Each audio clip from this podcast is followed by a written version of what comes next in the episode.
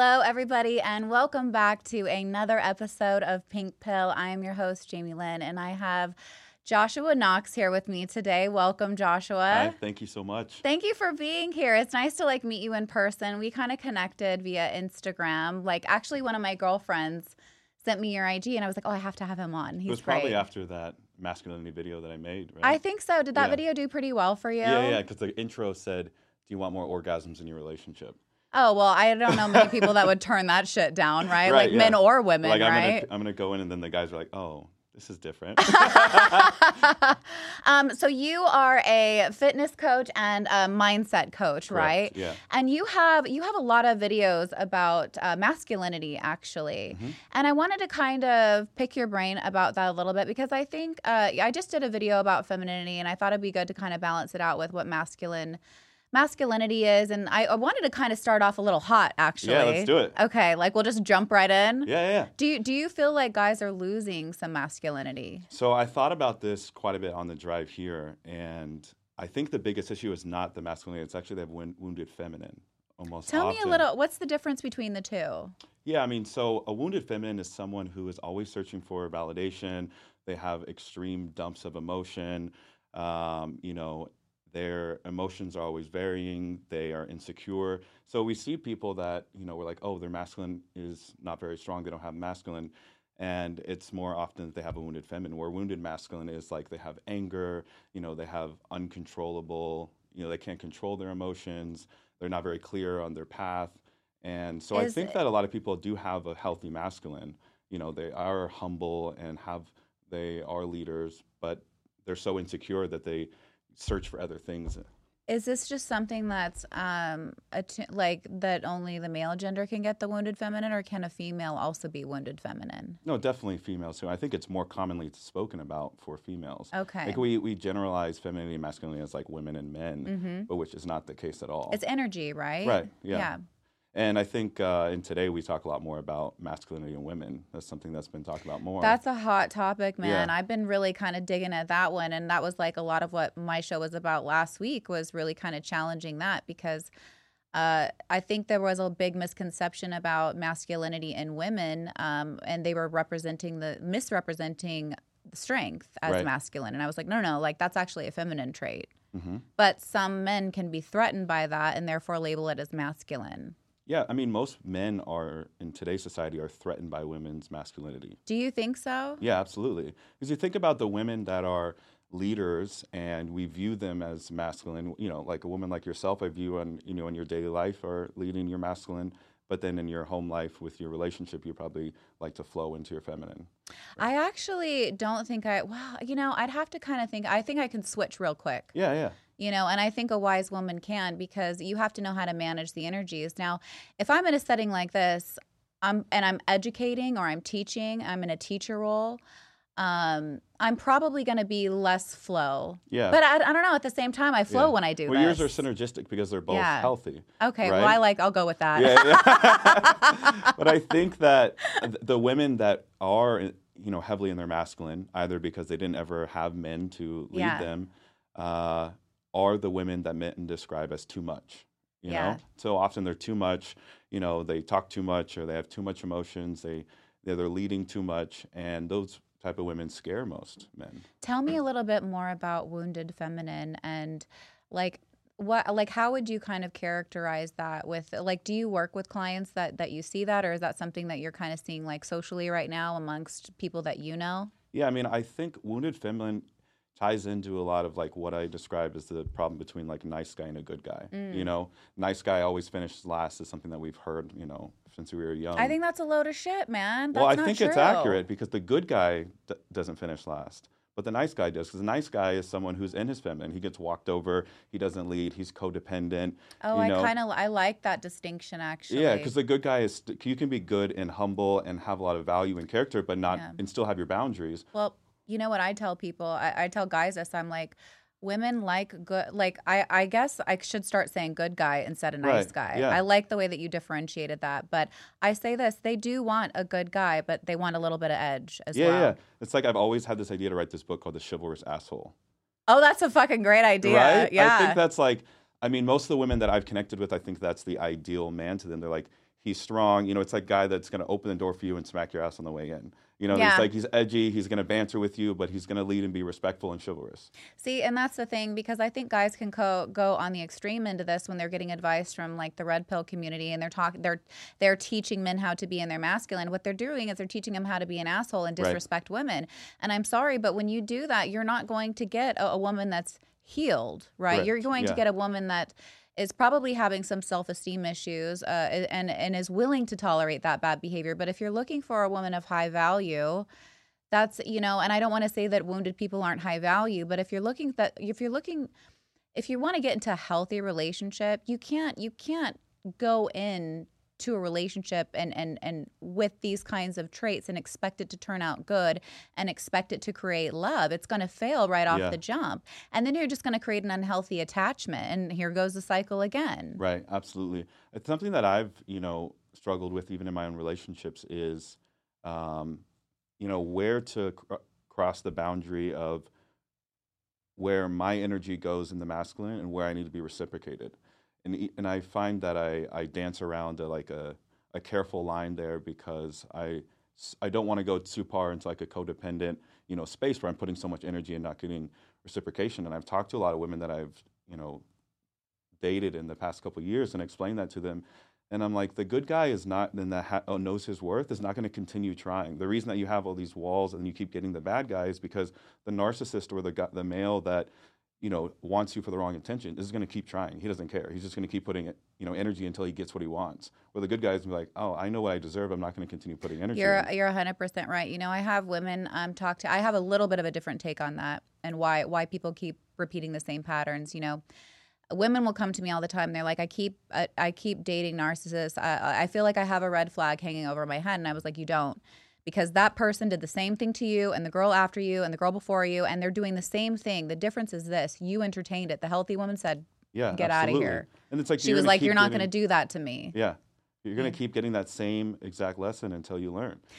You know what? The universe is so funny when it comes to stuff like this, because I think that you'll keep getting this, like, until you have to master it, right, in order to move past it. Otherwise, you're going to keep creating it. Like, I learned that with setting boundaries. It's so tough to set boundaries initially, and then I kept facing the same problem. And then finally, once you overcome it, you're like, okay, that lesson, I don't encounter that lesson anymore. Yeah, absolutely. You don't attract it anymore because you've already solved it. Yeah. Right? And people, so many people are aware, and people know, but they don't integrate it. Right? Yeah, they do. Yeah, they like, don't fuck with Jamie. Evil laugh. Yeah. But that's my masculine energy. No, yeah, just kidding. Those boundaries, absolutely. But they don't integrate it, and I think what people don't realize is they might become aware of some of those triggers or some of those issues with, you know, attracting those type of people. But if you don't fully integrate the lesson, you're going to keep attracting, you know, higher level versions of a narcissist. He's going to, all those things, he's going to be wrapped in a different package, and you're going to look for those red flags, and those aren't there. He's even, you know, better. You know, well, it's I think what happens is it changes, right? Like, there's different levels of narcissism. That's actually one of the things that I specialize in is this. And you have a spectrum of narcissism, just like you have a spectrum of impasse. And you get the very, like, overt narcissists, the ones that are real easy to tell, right? The ones that are real grandiose, they're like, oh, you made me mad. I hate you. Like, red pill is a very easy narcissist. Yep. You can, like, easy to point out, easy to solve. But once you start to get into the political arena, once you start to get into, like, the higher cognitive functioning. Yeah, they're extremely intelligent. Yeah. Once you get into the higher cognitive functioning, I call it more sophisticated narcissists. Yeah. And the red flags you saw then, like, oh, was he nice to the waiter? Well, now you have a narcissist that's nice to the waiter. Yeah. Okay. But they're doing all these other subtle things, and because you're looking for this flag, you don't recognize this one. They create a much deeper level of gaining your trust before they break down the wall. Absolutely, right? And their targeting is much more sophisticated. Like, when you look at like lower functioning narcissists, they don't have as many options as a higher functioning one. And so they're more likely to, you'll see more love bombing and more like attaching very quickly, whereas the other one lets you flow a little bit, you know. Right. And they can play around with you. But I really, you know, I've never actually heard of the wounded feminine. And how would you recommend, how does that present? What do you see? What does that actually look like in men? Yeah, and I think I could talk about that well because I feel like that was me. Okay. I think I always had a healthy masculine, but I didn't think I did because I never presented myself in that masculine energy, but the traits were still there. I was very humble. I still was a leader. I was clear and on my path. I treated women with respect. But the wounded feminine was very insecure, and that was one of the big. That's what I feel like one of the biggest things of a wounded feminine, because someone with a strong feminine knows how to create, set their boundaries, express their needs, communicate healthily, be able to take criticism. Whereas in the wounded feminine, you're going to be very insecure. You're going to be pretty reactive, right? Yeah, very reactive. Yeah, and I feel like you have to. What I see a lot of men do when they're unhealed, okay, mm-hmm. or insecure, because we all have insecurities, of course, right? Yeah. But there's levels to healing and stuff like this, and being aware, those things affect how you react. And when you're not healed, you can be very reactive to the world around you, yeah. and you don't know how to manage it, and then you're taking it out on other people, and then you're blaming them for problems, and you can't even see your own ownership in it. Yeah, you never take ownership of it. You blame mm-hmm. it on someone else.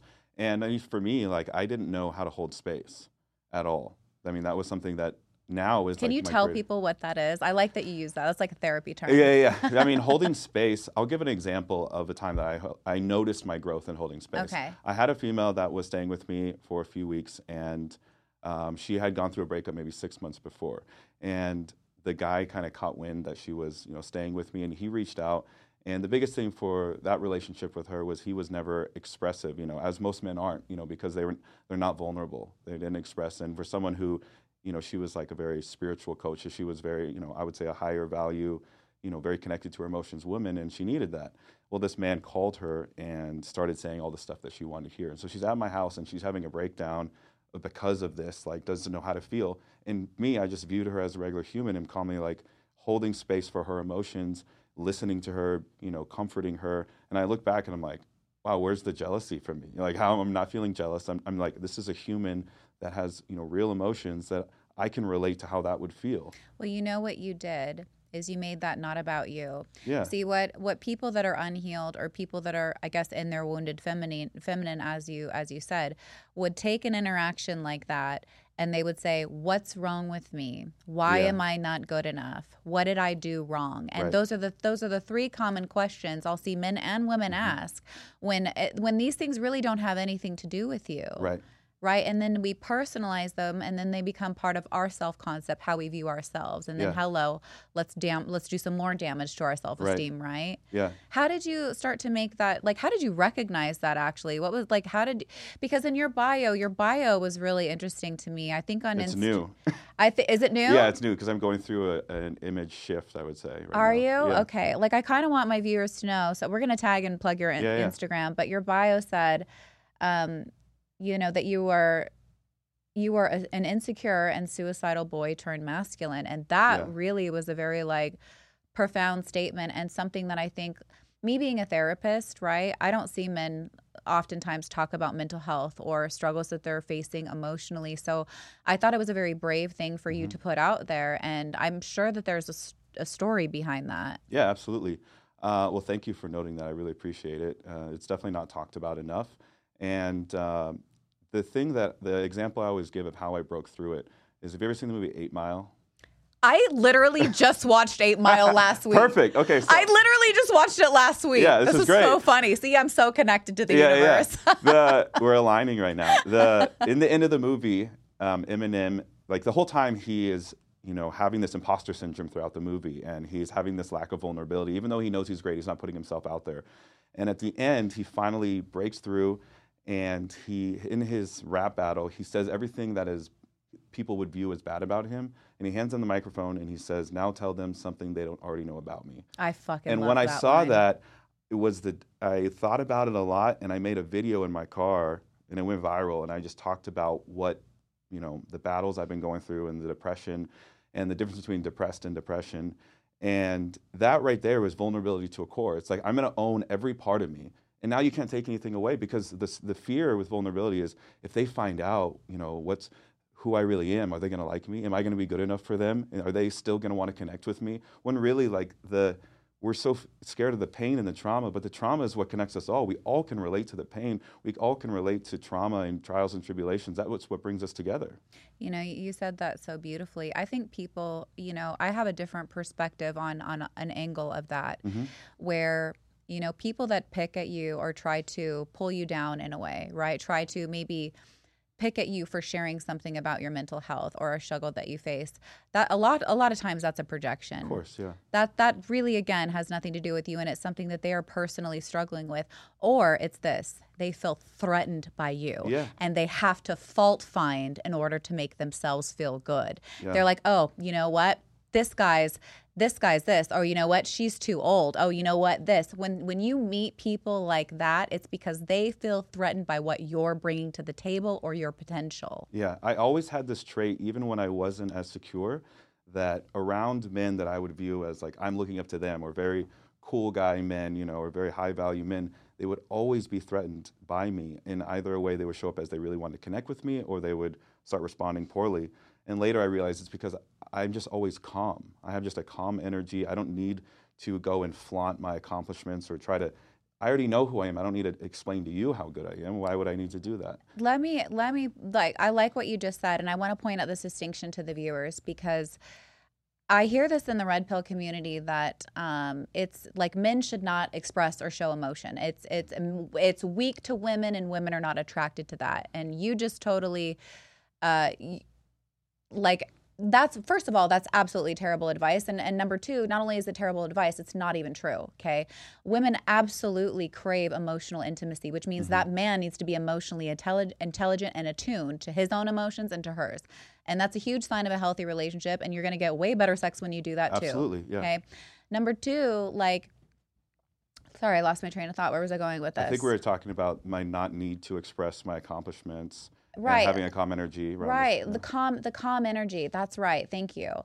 That's the part about emotional control. See, the thing is that women absolutely want emotional vulnerability, okay? But they also want a man to have emotional control. Right. That's the difference, guys. It's the emotional control. It's not that you can't express emotion or be vulnerable. And look, guess what? You want the same thing from your girl, right? It's not just a male-female thing. Like, you don't want her, like, throwing your clothes and lighting them on fire every time she's pissed at you, right? And saying that's just spicy. I say that about myself. You're right. It's always, you know, if you grew up in chaos, and you're like, I need that a little bit. Spicy, yeah. Oh. But I call that my internal filter. It's that it's reacting versus responding. So the information comes in, and most people, it hits and it comes right back out. It's reactive. Yeah. For me, my information comes in, I think about it, I put myself in the other person's shoes, which is empathy, and then I think, how do I want to respond? And I choose to respond. I'm in control of how I respond to it. You know, a good example of this is, if someone were to say a bunch of hateful things to you in another language, it would have no effect on your emotions.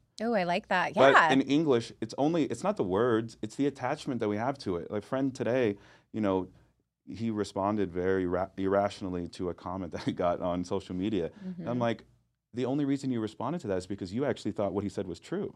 It's so true. That's a big thing. That's a big problem that happens, is what belief system are you attaching to somebody? Yeah. See, like, I could have many people say that I'm a shit therapist, but if I don't believe it, it doesn't have an effect on me. Now, if somebody comes along and says something that maybe I haven't healed from, I might be tempted to believe that, and then I might be more reactive. And that's how things that's why healing's so important, is because it really kind of colors how we see things and how we interact with people. Yeah, absolutely. And kind of going back to what we were talking about earlier about how people respond, am I good enough, is the example that I use is, you could be, I'm an orange, obviously I have orange hair, but like, you could be an orange, and the person that you're talking to just likes apples. It doesn't mean you're good enough orange. It doesn't mean that you're not bright enough. It just means they like apples, and there's nothing wrong with that. But men are so entitled to thinking, every woman must like me. If I send a DM, she needs to respond to me. Right. You know, we're so synergetic right now. I can't even tell you, because I use this with apples and bananas. Oh, do you? I literally say that analogy. I was like, is he really going here right now? No way. I literally say that with my clients. Yeah. Because my point's very similar to yours. What I will say is, look, like, there's nothing inherent. Like, if you're picking an apple over a banana, it's not because there's something bad with the fruit. It's not because bananas are bad. You can make beautiful things for it. And for some people, it's their favorite fruit. But if you prefer an apple, that's just your preference. And there's nothing wrong. There's nothing wrong with an apple or a banana. It's just this is what you pick. And this is what you like. Right? It should be okay, but what people will do is they'll be like, the banana over here will be like, but I'm not an apple. What's wrong with me? Yeah. And it's like, nothing's wrong with you. See, don't you want someone who wants a banana? Absolutely. Banana Foster, right? It's like amazing. I don't like apple pie personally. Really? I don't. I'm not a big pie person. I think that's sociopathic. Maybe. I might be. Maybe I'm not far from it. I don't know. I'm sure I'm on a spectrum of something somewhere. Yeah, we all are. For sure.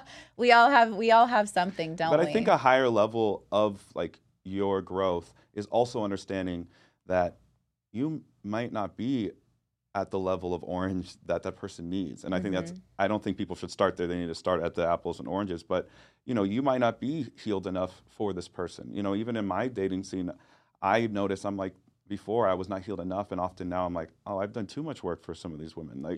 And that's a weird thing to say. I don't think it's weird. I can really relate to that. When you're equality in the sense of emotional intelligence and an understanding of what your needs are is really important, because when you've done a certain level of work, there's no tolerance for certain behaviors, right? You're no longer in a place where I think you have less tolerance to be the teacher. I always tell women, and I advise them, you don't want to date your kid. Right, because a lot of women are like, let me just raise him, let me help him, let me nurture him into this, and I'm like, don't do that. Who wants to fuck their kid? Yeah, and they're going to get resentment, and they're going to lose attraction to someone that is in their feminine. They will. Yeah. They will. And honestly, I think guys that do that and allow that for women, and you can tell me what you think about this, are maybe not that into her. Because hear me out, because a lot of men that are really into a woman, it's really hard to let a woman do for them. Mm-hmm. They're almost really out of their own energy when a woman's, let's say, paying for dinner or doing all these things. It's hard for them when they're really in love with somebody to let them take on that role. Yeah. Now, I would say that I have to kind of give that as a generalization. Of course, there's always exceptions to the rule where it doesn't play out that way. But what do you think about that? No, I think you're absolutely right. But I think the key thing you said was they're out of their energy. They are not in their masculine at all. And I don't know that they necessarily recognize that they are not attracted to that trait, because they've never been someone who is in their masculine at all. They've never been leading. It's if you were able to, why would you not want to be a man that leads? But in today's society, they don't even understand what that means. Let's talk a little bit about what that means to lead, because I agree with you. I think that I think that just because you're a guy doesn't make you a natural born leader. No, absolutely not. Right. And I think that with masculinity, there's many ways that you can, provide. I think we focus so much on the hot topic of money, and it's not just the only way to provide. And then on the other side, there's so many women that are more on, feminine agenda, that think that it's you're purchasing a woman almost. I know. And it's it's not how it's supposed to be. But there are traits like that, and some people want that. And I think let people do what they want to do. If that's the, for me, I don't want a woman that's just going to be a trophy wife, and there's men that do, but I want a woman that is in has a purpose that she wants to go after, but I have the ability to provide for her, so she doesn't have this feeling of lack and having to be in her masculine to provide for herself. Mm-hmm. Her feminine gets to be the strongest version of herself in this beautiful creation of a goddess, if she doesn't have to worry about providing, and she gets to feel safe, and she's like, okay, what do I want to do with my life? I had a guy on here, I was telling you about him earlier, and we kind of danced around this topic a little bit, and he told me, well, I had told him that I can't remember if this was on camera or off camera, that I had always wanted my own life for myself, that I had a purpose, and I was connected to my purpose, and it was outside the role of being a mother and a wife. It was outside of that role. And he literally did not believe me. He legit didn't believe me, and he told me that, no, that couldn't possibly be true. And I told him, I said it absolutely is. I remember having dreams as a child, doing things, and I don't want to share them publicly here. But does he think that in kindergarten, when they ask, what do you want to be when you grow up, that women all naturally should have said mothers? Yeah, I didn't pick his brain on it too much, because I was kind of exhausted by the end of the conversation, to be honest with you. But but there are a lot of men that think that that is a woman's only purpose. Oh, and here, and I said that to him actually, and he really nagged me on the, oh, why are you speaking down? Why are you saying only? And I said, no, you're assigning a negative meaning. You're assigning a negative meaning to the word only. There's nothing wrong with women that want to be stay-at-home moms and raise a family and be a wife. I always said I wanted to be a wife more than I wanted to be a mom. There's nothing wrong with that, but I had something other than that as well. And I don't assign a negative meaning to the word other. Right. Yeah, absolutely. And I think that's the thing with me is I typically date women that are more in their masculine because I like the power couple kind of role. But I want her to be able to choose. But isn't there like a big difference between masculine traits and a masculine energy, like a dominant energy force? For sure. Because I think we have to kind of create that narrative, because I would say that I'll take myself for an example because I don't have other women here, but I have to use myself as the guinea pig. I would say that I definitely, when I can bounce out in and out so quickly. Yeah, no, I think when you're with a healthy masculine partner, you're going to be more in your feminine. But in the outside world, I mean, you're helping other people, you're having to hold the boundaries, you're having to create your own. Like with clients, I have to have a lot of boundaries, firm boundaries, and I'm not I'm nice and I'm pleasant, and I would say that I'm feminine, but I'm more dominant in my energy of don't fuck with me and don't like cross this line. Yeah, and I'm sure your partner was attracted to that you already had your own path. I will tell you this, he absolutely loves the fact that I've got my own thing going on, and he loves how independent I am, believe it or not. And let me tell you this, we have very traditional roles. Yeah, we have a very traditional people. I don't actually think anybody that knows me would be surprised by that, but at home, like, it's just, I am doing like the majority of the cooking and the cleaning, and I don't mind, but let me tell you what, he helps me. Yeah. And we provide for each other in different ways. He does more financially and stuff like that, but I it works. It's balance, I think, is the key, but it's an ebb and a flow. But I will tell you this, I can only be in that state with a masculine man. Yeah, of course. I would not be able to do that if a man was not, because I've dated men that have been more in their feminine energy, and I do turn into the dude, and I hated it, and I absolutely hated it, and I did end up being resentful. I dated a guy with he was here on a visa, okay? Yeah. He was here on a visa. So you were the 90-day fiance. You know what's so weird is my current boyfriend is here on a visa well. But noticing a trend here is just like, it's like the fear of commitment for some. Maybe that's where it started. No, it's not. I'm sure it's not. I hope not. I'm like, psychoanalyze me. Yeah. No, but he was here on a visa, and so he didn't have a lot of stability in his life. Yeah. I was doing a lot of the transporting, and this is a really dumb example, but I was resentful that I had to pick him up. It's not dumb. It makes sense. I was really resentful, and I was like, I don't want to pick him up. And of course, he has a good reason to not have a car and to not drive, but in my mind, I was out of my energy, and I was like, first of all, I hate driving. I want somebody to drive me. I like to, because I don't know where I'm going half the time, and I get lost really easily, and it scares me. So I like that to fall back and let somebody take me somewhere. So the fact that I had to be in that like more high alert state, I 100% lost attraction for him over that. Yeah. It's such a small thing, but it was the big thing. And I think for me it was. Yeah. Yeah. But it carries on into other places in the relationship. And I think something that's different between me and the red pill people is that they think it's like the role is absolute, where it's like, I think I want my partner to be passenger princess, but she's like, hey, I want to drive today. I'm like, go for it. Yeah. I want her to be in traditional role, but if she wants to, has this huge dream and goal she wants to go after, go for it. It's the ability that she can choose and not have to be, inner masculine. Well, I think we put like labels of bad on it too. Absolutely. Like, what on earth is wrong with a woman having a career, being a boss bitch? They're scared of them being more powerful. I think like they're intimidated. I feel like it is too. Now, I think that it can be really harmful for that to be a woman's predominant energy. I think she needs to know how to flow and fall back. Mm-hmm. Okay, and I actually don't think most women are trying to be that. They've had to do that for a survival, most likely. Yeah, that's kind of what that's rooted in. And that's something that they have to heal and work on as well. So there's responsibility on that ownership as well. But I think that most men prefer a woman, most guys that are relationship minded are looking for partnership and not just somebody they have to take care of. Yeah, and I've seen that show up a lot with women that I've dated, since a lot of them have been more in their masculine. Mm-hmm. And, you know, I'll be like, little things like, hey, we're going on a trip. I'm like, oh, I already booked everything and, you know, planned it all. Yeah. And they're like, what? You know, it's like the smallest things, or, you know, it's the wording. I think I made a post about it today on my Instagram. It's like, text your girl and say, hey, I plan a night for us. I'm picking you up at 8.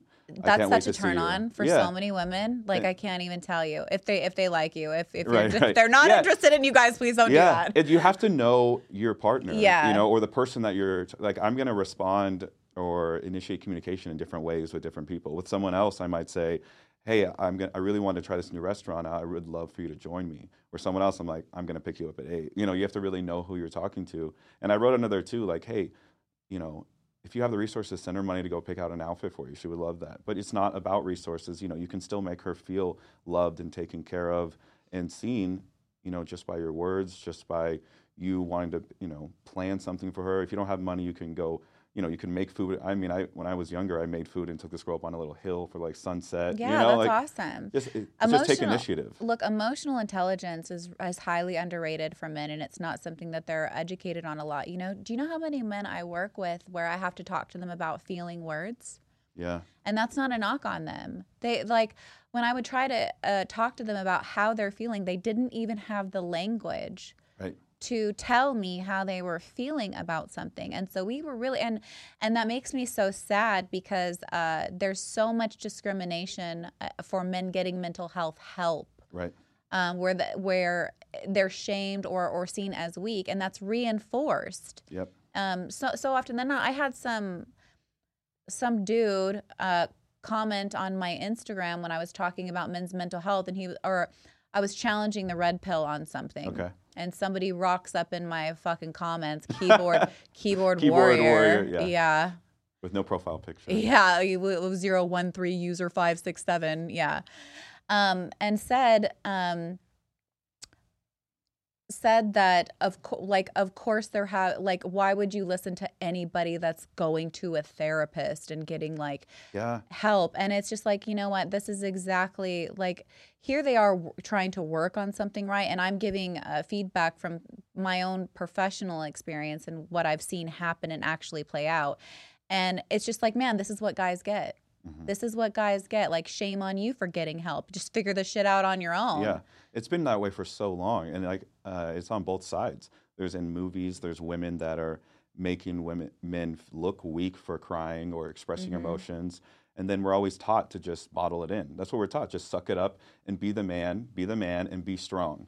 And the way that I actually shifted my mindset on vulnerability, aside from the 8 Mile example, was I was talking to this guy that was a Navy SEAL, and he explained to me that vulnerability is one of the biggest parts in their teams. Really? Yeah, because they said, how do I know how to help you if I don't know what's going on? Mm. So someone who's not vulnerable, we can't be a part of the team, because you can't communicate. If you're not on your A game today, I need to know so I know how to help you, or else we're all going to die. You know, it's the same thing in a relationship. You know, you have to be able to be vulnerable, and just saying little things as, you know, the way you said this makes me feel, like you said, talking about how you feel was such a big thing. I never knew how to do that. And when we talk about vulnerability, like I want to change what that actually looked like. It's not a guy crying in the corner losing his shit. Right. That's not what we're talking about. We're talking about emotional intelligence. We're talking about sharing your feelings and being able to communicate those feelings with their partner, but also having emotional control, but being able to express your emotions. Right. And that does include crying. Yeah, no, yeah, okay? It's definitely not crying. Yeah, I think the guys that are not vulnerable, they have like a shield around them. I picture like a knight in shining armor, except it's not a good thing, because they have this shield where they're like, their inner child is inside this man of a knight, and they're not allowing any of themselves to be, whereas a guy that's vulnerable is just standing strong as their man, as their human. I'll tell you what, I feel safe around a guy that is in emotional control but also vulnerable. I feel safe. It calms my energy down. When I feel like I can see these guys a mile away. Right. And you know what they look like to me? This is literally what I picture in my head, these alpha males that say that they're alpha males, but I don't know any alpha male that ever has to say that they're an alpha male. It's, like, that's what I picture in my mind. And I know that's like a funny way to say it, but that's literally what I see is somebody throwing an adult temper tantrum because somebody was mean to them or somebody didn't agree with them and they didn't get what they want, and what they have is an ego injury. Yeah. They have an ego injury, and what they're trying to do is repair that, and they do that by bumping themselves up or bumping you down. Right. Yeah. And something you said there about the alpha thing is no secure man needs to tell you that he's a secure man or tell you anything about what he is. This is like such a new thing that I'm hearing. Like everybody's going around, I'm an alpha, I'm an alpha. Like what? Yeah, like when did this happen? Yeah, I know. It's very strange. The weirdest thing. Like I just don't get it. It's so silly to me. And if you have to lead with that, you're certainly not. You're certainly not. And if you have to, the way that look, respect is such an important part of a relationship, and respect goes two ways. Mm-hmm. Women need to respect the men that they are with. Yeah. Okay. But the same goes back. If it's one-sided, you're not in a healthy relationship. It's lopsided. And that absolutely makes it prone to become abusive or really unhealthy, or you can get trauma bonds. Like all kinds of funky stuff can happen when you don't have the balance and the reciprocity. Right. And like, what's wrong with respecting your partner? Like, why is that even like, why is that so threatening to some people? Yeah. And I always use this term that you need the 4 L's. You need to love your partner, like your partner, long for your partner, and lust for your partner. Oh, I love that. Because you can have, you know, so many people can love their partner and not like their partner. Mm-hmm. I mean, I feel like you're so many, I mean, women always stay longer, you know, even though when they recognize the issue, they always stay longer and they're in that space. Like, I don't even like and respect my partner anymore, but I still love them. And I can relate because in my last relationship, I got all of my information as far as relationships from movies. Like, I was the king of the friend zone in high school. Like, I never had, you know, partners, which ended up being the biggest blessing. I mean, almost always the thing that we view as a negative or dark ends up being our biggest blessing, because that's how I learned how to understand women, how to listen, you know, understand their emotions and be able to eventually hold space for them. But in the movies, they portray this hallmark thing where the man like loves the partner more than anything else in the world. Mm-hmm. And I thought, and that's what I did. You know, I would change my schedule around for the woman. I would do everything. I mean, I was so focused on loving her. And then towards the end, she's like, that's the problem. And I was like, what? I didn't understand. Mm-hmm. And when I'm like, I didn't realize how much I was like, I loved you more than I loved myself because I didn't love myself. And I was so codependent. Mm-hmm. And that's a really powerful reflection. And I think a lot of men are going to benefit from your openness around that. Like, when you say that you were codependent, what did that kind of look like for you? Well, the biggest example I always give or I recognize was, if I already had this day planned, you know, and I'm like, oh, maybe I'm going to see her tonight, or maybe she's going to be free. I'm like, I'm going to cancel everything just in case. There was no, I'm independent myself. It's like, I need her validation. Well, it sounds like you were putting everybody else's needs above you. Correct. Yeah, yeah. And your needs really came last. Yeah, absolutely. Because I didn't love myself. I think a lot of people will tell themselves that, oh, I love to be, you know, put everyone first, but you're not doing that on purpose. You're saying that's how you are, but it's because you don't value yourself enough, which then goes around to the boundaries, right? I agree with you 100%. I think people that do that are people that, I hear people say this to me all the time, I'm just too nice. And I'm like, no, you're not, it's not that you're too nice. It's just you need people to like you. Yeah, you need the validation. Yeah. Where did we go wrong that we need everyone to like us and we need to all be inclusive and we can't stand up for ourselves? And when I learned to do the boundaries, because people are so scared because they're like, oh, they're going to be mad at me, or, you know, even the smallest things like I can't come to dinner. And you don't need to explain yourself. I love that. Like, I'm the fucking boundary queen, man. Yeah. I am the boundary queen. I'm skilled at setting boundaries, and I teach people how to do it for sure. But boundaries are risky, because every time you set a boundary, you always run the risk of losing the relationship. That's just the fact of the matter. And you need to radically accept and embrace that. But here's the trick. But why is that a risk? Well, it's not a risk for me per se, because this is how I look at it. Okay. It's a risk for other people because they want the relationship. Mm-hmm. See, I look at that and I'm like, if I set a boundary and you don't respect that boundary, I'm like, you just saved me years of heartbreak. Absolutely. That's how I look at it, because I know how that rolls. I know how that plays out when I don't set boundaries. So I'm never going down that road again. So for me, it's just kind of like, oh, well, let's just get this out of the way now. Like, if you're not cool with this, like, let's just not waste our time, you know?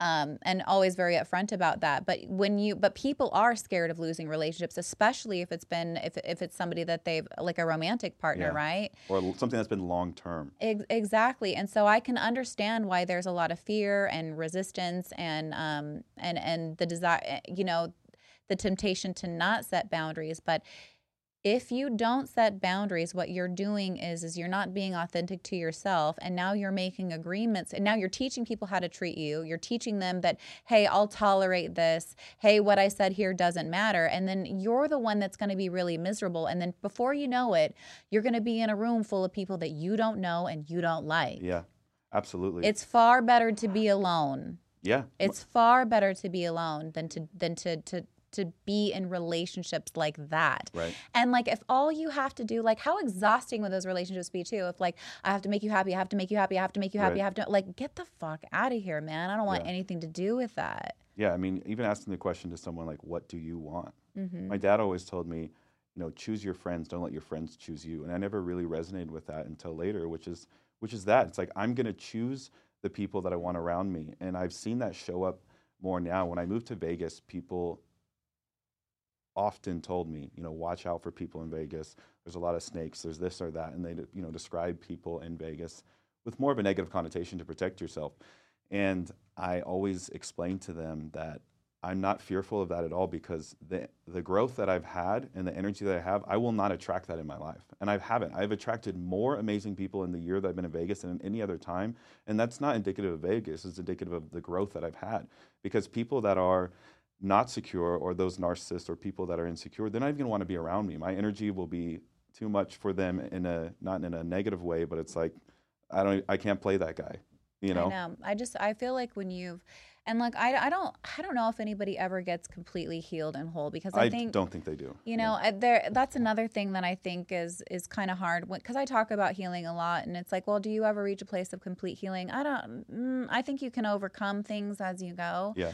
But I don't, and I think things can like affect you less, but we're always in relationships with people, and somebody's usually going to do something that's probably going to be like, oh yeah, that kind of stung a little bit, and guess what, now you have some more work to do. Yeah, absolutely.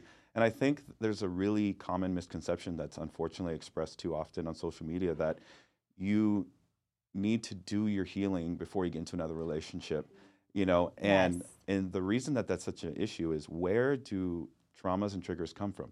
From relationships. So yes, you can become aware and you can start to become more secure in your single time, but there's not this thing, oh, I'm gonna wait 2 years to heal myself. You can wait 2 years and you have all the same fucking problems. When you get back in relations, you need to be triggered again to see if you actually have healed from that. And then you also need a partner who will hold space for your triggers. When I go into a new relationship, I know what my issues are that are from lingering, and I know that if I haven't completely healed them in a new relationship, they're still going to be there a little bit. I think that's a beautiful way to put that. I think that, I think relationships can also be healing. Oh, 100%. Okay? I think that you can find a partner that just fucking heals that part of you. That's just like, I know that a relationship really helped me with self-esteem, because I had been so broken down from a narcissistic relationship. Mm-hmm. And then my next one ended up building me up so much. And that I don't know if I could have certainly gotten there and was certainly doing my own work, but that certainly put the cherry on the, the icing on the cake. And I was like, okay, I don't look like this demon under the bridge, or like I'm not this horrible person that they say I am. Like, it gives you, like, these relationships you have with people provide a counterbalance from some of the stuff that you've been through, and be like, okay, like maybe, wow, and it just healed. It heals a part of you. It's not everything, but people can heal parts of you, and then you can heal parts of you, and you're never responsible for the things that happen to you, but you're 100% responsible for how you manage it. 100%. Like, even though we get triggered in relationships, like, we still need to be growing and evolving and constantly working on that. Like, I don't like it when people use the excuse of a trigger either. I don't like that, because that can be weaponized and be like, well, that's my trigger, trigger. Okay, that's well, they know your trigger. It's still your responsibility to manage your trigger. Also, if you know it's your trigger, what are you doing putting yourself in that situation? Right. So there's a mutual respect and responsibility that has to occur in these relationships. And, and we have to be careful about weaponizing it, or people weaponizing our own healing journey against us as well. Right. And I think relationships are not all meant to be for the rest of our life. You know, some people are just for, you know, in your book of life, they're for one line, one page, one chapter. And some of those are beautiful. Some of the relationships I had that were only 3 months were so there for a purpose. And I look at every relationship, whether it was a positive or negative, you know, viewed relationship, and all of them offered growth. Even if you had a terrible relationship, that might be the one that gave you all, for you to find all your strength, right? You know, and everyone is different. And I think, you know, something that I learned in a past relationship that I think men don't realize is I was told that I was controlling, and I'm like, that doesn't make sense. It doesn't even align with, you know, my codependency and all these other things and my anxious attachment style. Your partner told you that you were controlling? Correct. Okay. And then when I was in therapy, I, you know, kind of extrapolated that further and realized it was in the simplest thing. Like, she had told me that she wanted to do this new job. And in my mind, as a man, I'm thinking in, like, my logical state, I'm like, that doesn't align with you at all. I don't think that would be a good path. And I'm just explaining that to her. And in that little thing, that was controlling, when what I should have said is, hey, you know, I'm not sure if that's the best fit for you, but I completely support you and want you to try it. You know, that's like the language, right? Yeah. Like the language can make a big difference. You know, women are really, they have to watch out for power and control dynamics, just because the men are, you know, typically the stronger sex physically. And so that's something that I think is always on a woman's mind. So when they see these control-like behaviors, or something that can touch like that, a lot of women will have a threat response to that, or no longer feel safe around that person. Yeah. In the man's mind, he's like, oh, I'm just thinking about what's best. Like, they're like, oh, this, in their logical mind, this doesn't make sense for you. But it's, who are you to choose that? Well, you know, and I just kind of thought of this. This might be slightly off topic, but hello, welcome to my brain. Right. You know, tell me what you think about this. You know, I think masculinity is often shown as aggression. I like when I see like images of masculinity, I think of somebody with a gun. Or somebody like Viking, Viking, somebody that's like, you know, like super physically fit or something like that. And I think that those are really common images of masculinity, and I think that gets really misinterpreted for aggression. Where men are now being they're presenting with aggression in order to portray themselves as masculine. Right. I think you're absolutely right on that. It's a masculine appearing is what I like to claim, and not to get confused with, like, you know, LGBTQ community masculine appearing, but it shows up in that way because there's a lot of very healthy masculine teachers in our space, and I really see them more in like the spiritual space, like Aubrey Marcus and people in that space. But a lot of them are not what you view as masculine appearing. And that was one of the big drivers that made me want to start speaking out about it more, is because I like to take all life as reality. The universe is what it is, and you just have to play the cards that are dealt with the universe or our earth that we're on. And, you know, a big portion of the country, unfortunately, is not going to listen to a guy, even if he has all the right answers for them. They're not going to listen to a guy that doesn't look like that masculine appearing. You know, if he's wearing like some very loose spiritual clothing and some big circle hat, they're going to be like, they're going to, you know, use a very derogative term for him to appearing feminine. That's not true at all. But unfortunately, you just have to deal with that. And it's like, okay, so I'm going to step up as the more masculine, at what they would call alpha appearing. But then I'm talking about emotions, and I'm talking about, hey, you need to talk about how you feel. And they're like, and you're doing that so that they can see. Maybe I should think about that. Yeah. Exactly. I do think it's tough to be a guy. I think that there are a lot of challenges men face that women don't face, you know, and vice versa. But I like what you said about the source of, because also, like, on the flip side to that, a lot of these alpha appearing males are not really giving masculine advice either. No, it's super wounded. Yeah, right. It's not healthy at all. Right. And honestly, when I hear a lot of them, especially in the red pill community, like I said, child temper tantrum comes to my mind. And none of that appears safe to me. None of that appears protective either. I'm just like, oh, fuck, I need to run away from this guy. This guy's a loose cannon. Right. How many women get attracted to men that they're just confident and loud, right? Well, I think women do like, loud is going to be noticed, okay? Right. So not necessarily attraction, it's just what's noticed.